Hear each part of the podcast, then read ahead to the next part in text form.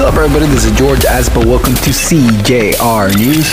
They arrest him armed outside a supermarket in the El Crucero area. The detainee in El Crucero tried to run, but in the end, he was arrested and they found his weapon with two useful cartridges and doses of marijuana students find a body in the 236 region of Cancun. According to preliminary data, it is known that the bag body belongs to a man of unknown identity. A young man digs up the body of her mother and walks her through the streets of Quintana Roo. The young man, upon being arrested, said that he dug up his mother from his resting place because she had a revelation.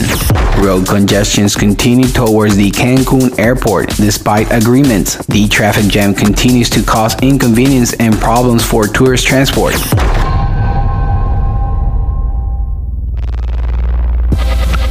Thank you for listening CJR News. This is George Espo. You can find me on YouTube at CJR News. Don't forget to subscribe to our podcast on Google, Spotify, and Apple. Thank you and goodbye.